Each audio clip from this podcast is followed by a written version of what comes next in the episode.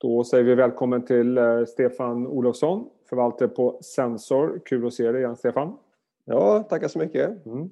Du, eh, jag tänkte att vi, eh, vi sågs ju du och jag i september i studion faktiskt.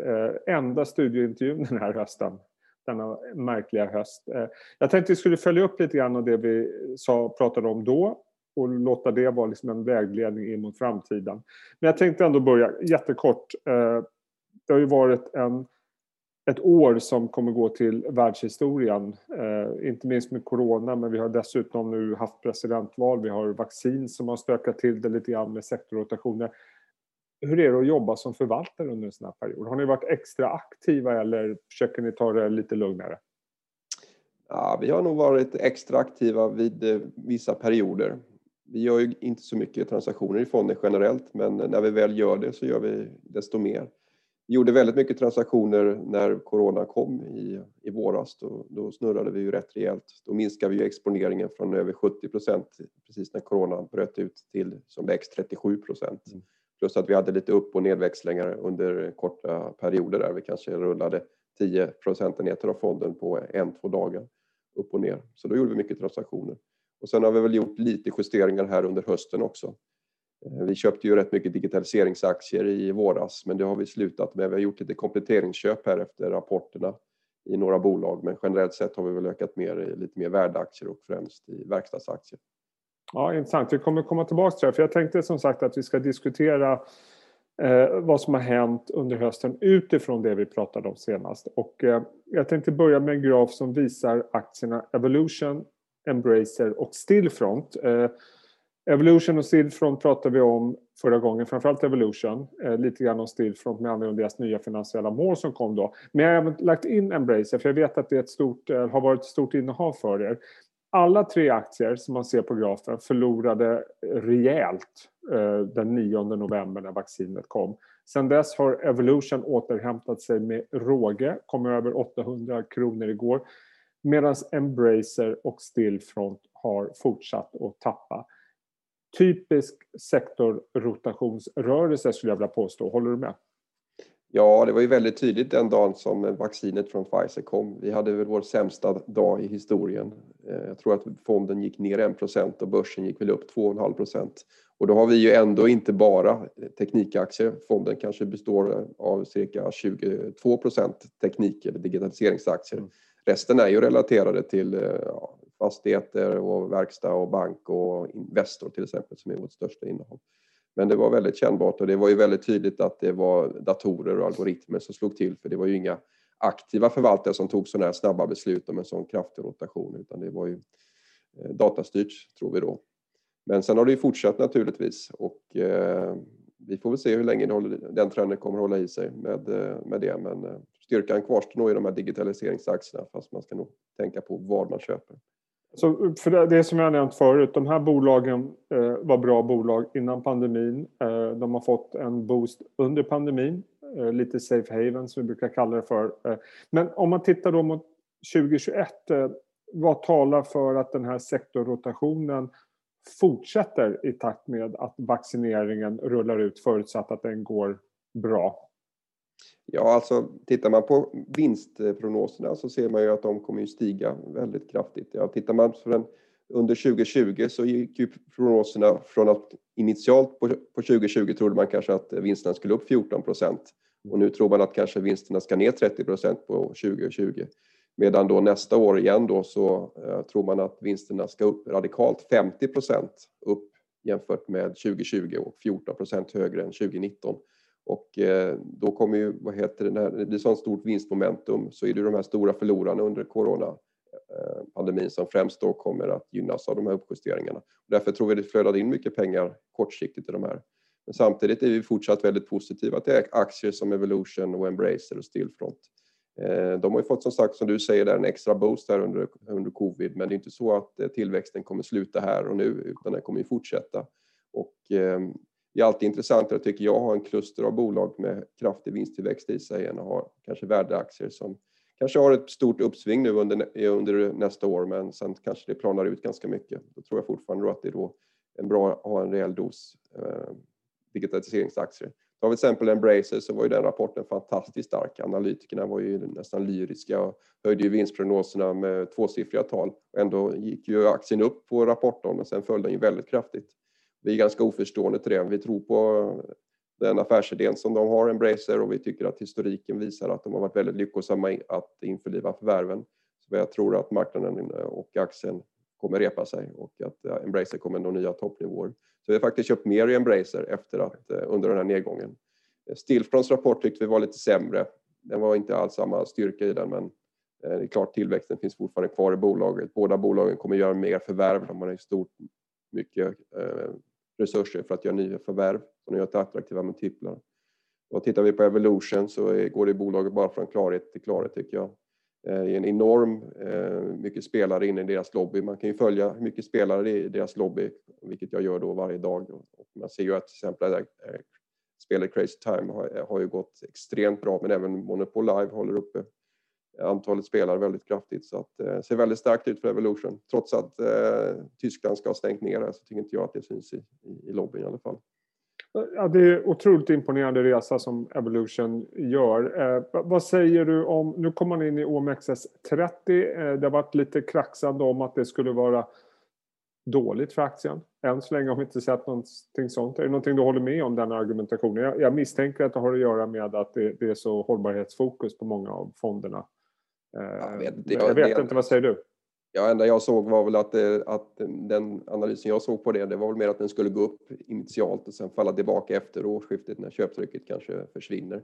Men annars är det väl så att alla som har ESG-fokus, de har väl redan lämnat Evolution Precis. Gaming. Det finns ju bara utländska aktörer kvar som storägare där efter att Robur då viktat ner kraftigt. Och för mig är det väl mest troligt att Evolution kommer att noteras i USA till exempel i och med att eh, ja, det är där ägarna finns.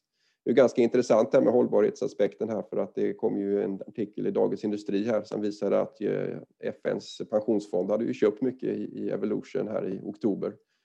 Och det är ju mycket på FNs UNPRI-regler som eh, hållbarhetstänket bygger på. Lite roligt att de köper medan svenska institutioner säljer. Mm. Sen kan man ju nästan vara mest rädd för att Evolution blir utköpt från marknaden, att man tröttnar helt enkelt vara börsnoterat och köper ut sig med ledningen tillsammans med stor equity-firma till exempel. Det tycker jag för övrigt de flesta spelbolag borde fundera på. Kanske inte Evolution i första hand, men de här mindre. Det finns inte så mycket mervärde för spelbolagen att vara på börsen eftersom de är så ratade i, Sverige. Intressant. Vad säger du om eh, NetEnt då? Jag tror det avnoteras här om, vad är det, i slutet av veckan om jag minns rätt. Hur viktigt blir det för, som tillskott för Evolution? Ja, de har varit väldigt positiva till att göra det förvärvet och det beror ju på att de ska skapa hybridprodukter som är någon hybrid då mellan live casino och slots och så ska de bygga mycket av de här hybriderna på de här framgångsrika slottspelen som Net Entertainment har gjort historiskt. Och eh, vad jag förstod av Evolution så skulle komma de här nya hybridspelen skulle komma redan 2021. Så det ligger ganska närtid så att eh, det är jag väldigt positiv till. Sen är det ju så att Net Entertainment har haft lite bredare med kunder som eh, Evolution kan då eh, närma sig på ett bättre sätt. Och sen i USA är också en stor fördel att man kan gå in med slots först i de här nya delstaterna som eh, regleras till skillnad från Evolution som måste bygga en helt ny studio när de ska in i delstaten. De får både bredare produktutbud och kommer snabbare in i USA. Och där finns ju en stor potential. Jag tror att bara omsättningen i Evolution är ju bara 7 i dagsläget i USA, så där finns ju mycket att ta av i och med att det öppnar upp. Så att det är väldigt positivt. Dessutom tror jag att de kan krama ut lite mer synergier kanske vad marknaden tror på sikt ur, ur Net Entertainment och den funktionen de gör med dem. Mm. Ja, det blir intressant att följa det där. Du, jag tänkte vi ska titta på nästa graf. Eh, det är på Swedish Match och eh, Cibus. De har inte så mycket gemensamt mellan varandra mer än att det kanske inte är såna här, vad ska man säga, typiska coronavinnare vid en första anblick. Eh, Match har tappat sedan den 9 november. Eh, den har gått väldigt starkt i år medan Cibus har fortsatt att stiga. Om vi börjar med Swedish Match, är det vinsthemtagningar vi ser efter den 9 november eller är det någonting annat som förklarar att den eh, laggar? Jag tror att det är vinsthemtagningar i grunden, för rapporten var ju väldigt stark. Den var ju mycket bättre än förväntat. Sen kan det väl vara så att dollarn är ju ett orosmoment, inte bara för Swedish Match utan för verkstad, men, men framförallt kanske för Swedish Match som har så enormt stor verksamhet i USA så att det kanske pressar kortsiktigt. ner aktien. Annars tror jag väl som sagt det är mest vinsthemtagningar. Den aktien tycker jag ser väldigt intressant värderingsmässigt ut nu. Jag tror ju att analytikerna ligger för lågt i sina prognoser. De räknar med 5% omsättningstillväxt nästa år till mm. Vilket jag tror är alldeles för lågt. Jag såg att den här SYN-produkten växte ju med 20 sekventiellt i tredje kvartalet. Eh, och, eh, så jag har svårt att se att det ska stanna in så mycket under, under de kommande åren. Eh, samtidigt med stigande marginaler. Så att, eh, ett P-tal som ligger runt eh, 18 på nästa år och kanske 16 året efteråt, eh, 22. Det tycker jag är väldigt attraktivt för ett sådant konjunkturkänsligt bolag. Och sen tycker jag ju då att eh, även ur ESG-synpunkt så är det nästan ett intressant bolag för att eh, skulle de sälja cigarrerna så skulle de bara vara fokuserat på rökfritt och eh, det räddar ju väldigt mycket liv att snusa istället för att röka och spara väldigt mycket samhällsekonomiska resurser. Så jag tycker att fler institutioner borde bli intresserade av att se det på det sättet istället för att se det som ett väldigt negativt bolag. Mm. Ja, intressant. Eh, Cibus då, då? Eh, fastighetssektorn har ju eh, visserligen hämtat sig under hösten men det ligger fortfarande på rejält minus. Men inte Cibus, den har gått väldigt bra. Jag, jag misstänker att det har att göra med den exponering de har mot mathandel som är väl en sektor som har gått väldigt bra under det senaste året. Eh, jag såg att man gjorde ytterligare förvärv var det i veckan när man köpte vad var det, lokaler där ICA i Jönköping tror jag. Ja, det var ju en, det var en väldigt liten affär. Det var ja, men ändå. en miljon euro tror ja. jag. Men de köpte ju för eh, över en miljard i eh, Finland här. Just det. Eh, för någon vecka sedan. Och det finansierade de dels med nya lån och dels genom en riktad emission som vi var med i. Vi har väl varit med i stort sett på varje riktad emission som de har gjort för att då finansiera nya förvärv. Och det verkar ju finnas nästan hur mycket som helst att köpa ute på marknaden i, i, i Finland främst, men även i, i, i Sverige på sikt här. Och, eh, ja, det adderar ju till driftnettot och driftnettot per aktie och gör att de har eh, större chans då att kan höja utdelningarna mer än förväntat. Kanske till och med. De siktar ju på 5% höjning av eh, utdelningen per år men jag tror väl att det kanske kan till och med bli lite mer eh, i och med de här förvärven.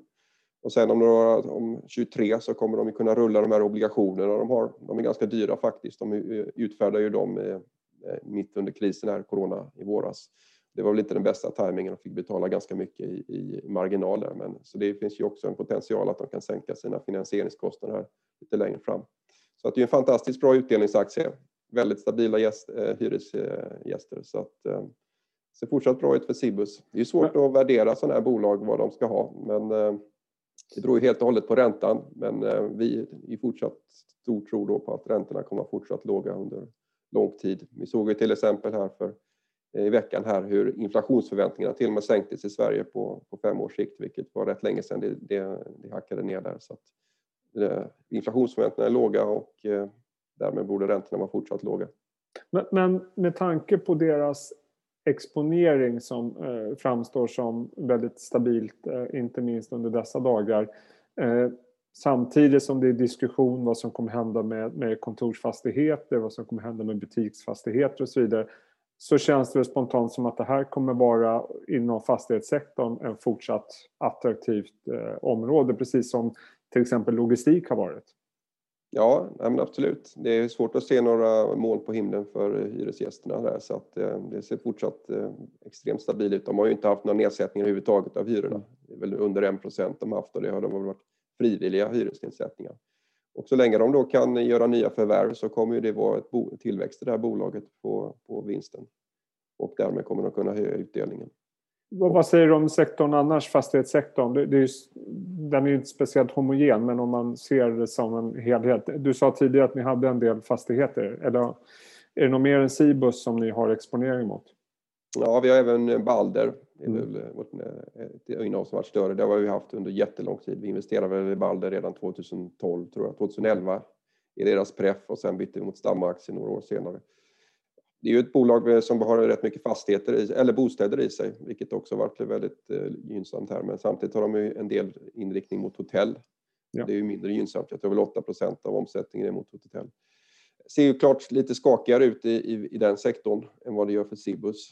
Eh, men eh, historiskt sett har ju Erik Selin varit duktig på att eh, hitta nya affärsmöjligheter och på så sätt addera tillväxt och värde i bolaget. Men jag är mycket tryggare med Cibus i dagsläget än vad jag är med Balder. Samtidigt så har vi ju sett att kreditmarknaden har definitivt vaknat till liv. Det görs affärer. Det är bara att titta på den senaste budstiden Entra och, eh, och så vidare. Så det känns ju som fastighetssektorn mår förhållandevis bra ändå. Ja, alla, alla de här huvudägarna verkar vara väldigt positiva och tro på framtiden. Så att det finns väl inte så jättestora mål på himlen tror jag inte så länge finansieringen är på den här låga nivån. Och jag tror väl folk kommer fortsätta vilja gå till jobbet. Jag tror många blir ganska uttråkade av att sitta hemma. Man kanske jobbar hemma en, en dag kanske istället för noll förut men det kommer fortfarande krävas rätt mycket yta. Så att, eh, jag tror inte man behöver vara så jätteorolig för eh, fastigheter över tiden. Men eh, man kanske däremot kan vara orolig för de fastighetsbolag som har väldigt mycket butiker mm. som är riktade mot konsumtion. För att eh, man handlar i väldigt stor utsträckning via nätet istället. Mm.